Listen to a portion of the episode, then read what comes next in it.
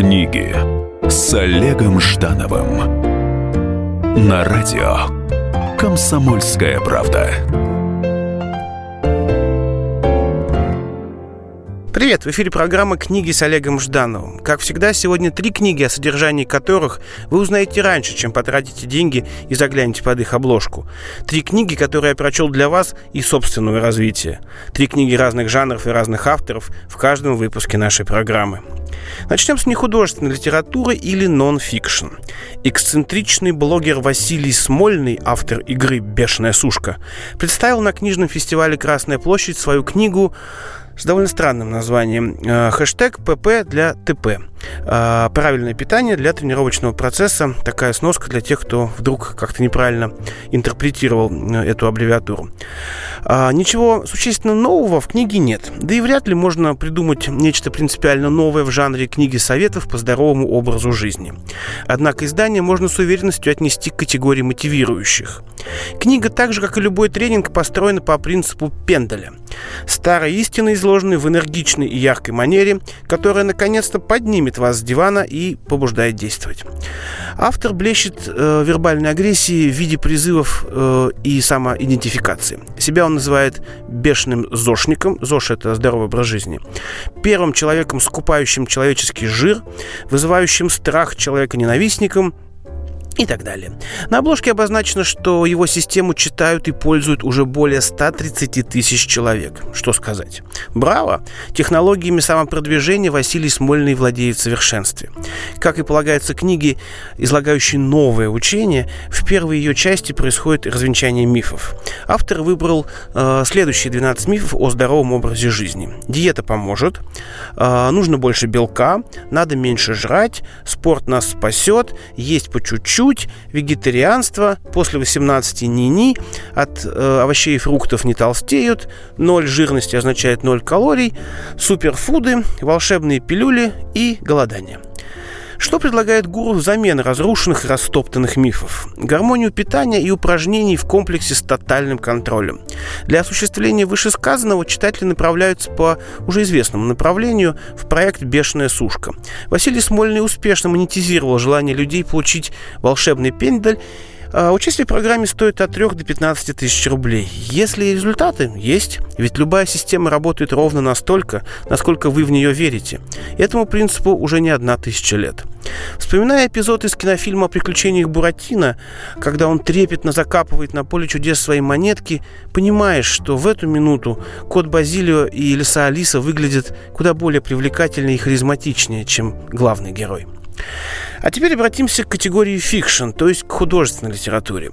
Как это ни странно, но современные российские школьники и студенты кое-что потеряли из-за ухода идеологического подхода к изучению истории в учебных заведениях. Развитие капитализма из феодализма, а еще прежде из других э, ранних форм собственности древнего мира, был как минимум э, очень логичной доктриной восприятия исторического развития человеческой цивилизации. Вне идеологии логическая цепочка развития человечества выглядит суетой. Однако автор книги «Хронология» Петер Гюс просто изложил факты от появления жизни на нашей планете до 2010-х годов, поставив спорные успехи нашей цивилизации в один ряд с членистоногими и динозаврами. Получилась увлекательная книга о формах жизни, сменяющих друг друга в хронологическом порядке. Книга «Хронология» вышла в издательстве «Ман Иванов Фербер» в 16 году.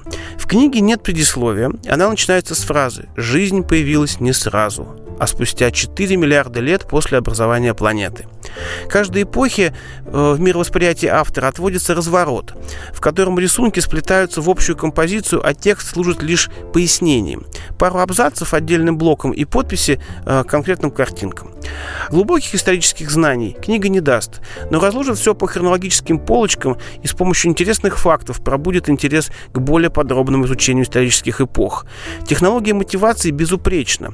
Попробуйте пролистав страницы этой книги, пройти весь путь. Зарождение жизни, эпоха динозавров, глобальная катастрофа, первые люди, первые поселения, Междуречье, Древний Египет, Древняя Греция, Кельты, Римская империя, Гуны, Византия, Средние века, викинги, крестовые походы, 14 век, Османская империя, Древности, Мин, 15 век, инки, ацтеки, 16 путешествия всех времен, 17 век, Европа в 18 веке, Северная Америка в 18 веке, 19 век, Первая мировая война, 20-е годы, революция в России, 30-е годы, Вторая мировая война, послевоенные годы, 50-е годы, поколение космоса, 60-е, 70-е, 80-е, 90-е и так до 2010-х годов.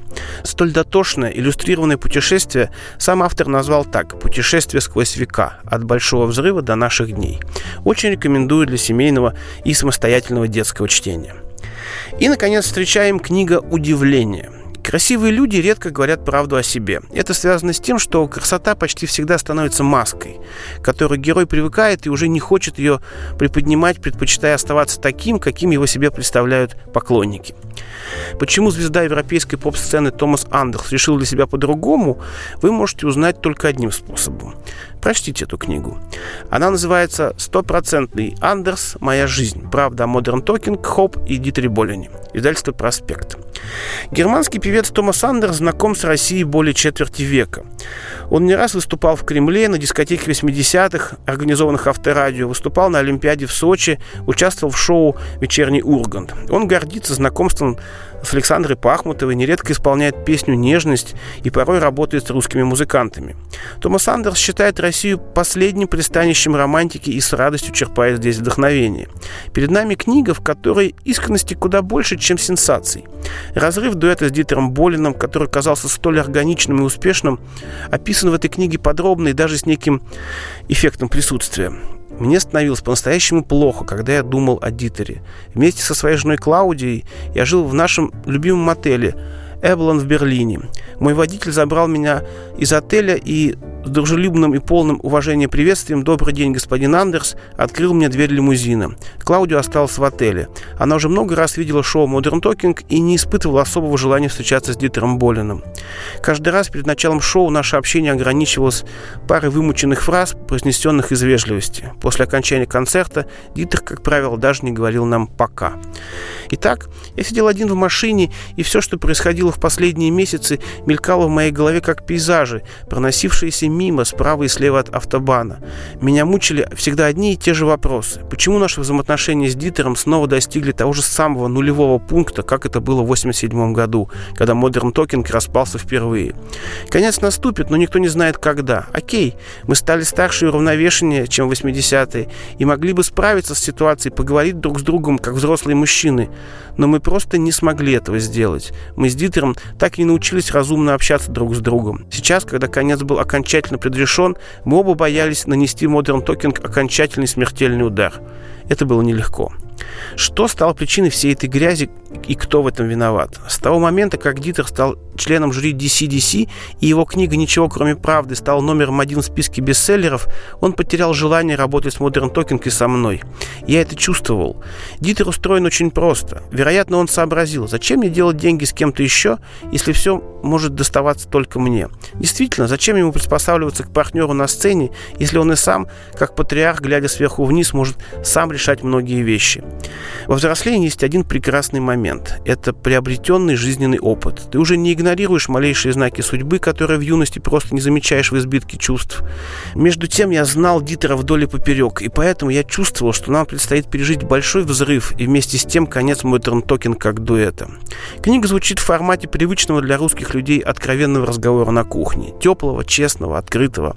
Шанс услышать рассказ Томаса Андерса о жизни, карьере и творчестве упустить было бы странным. Попробуйте послушать этого человека. Достоинство и открытость ныне редки во всех странах и на всех континентах. Ну вот и все на сегодня. Читайте с вдохновением. С вами был Олег Жданов. Книги с Олегом Ждановым.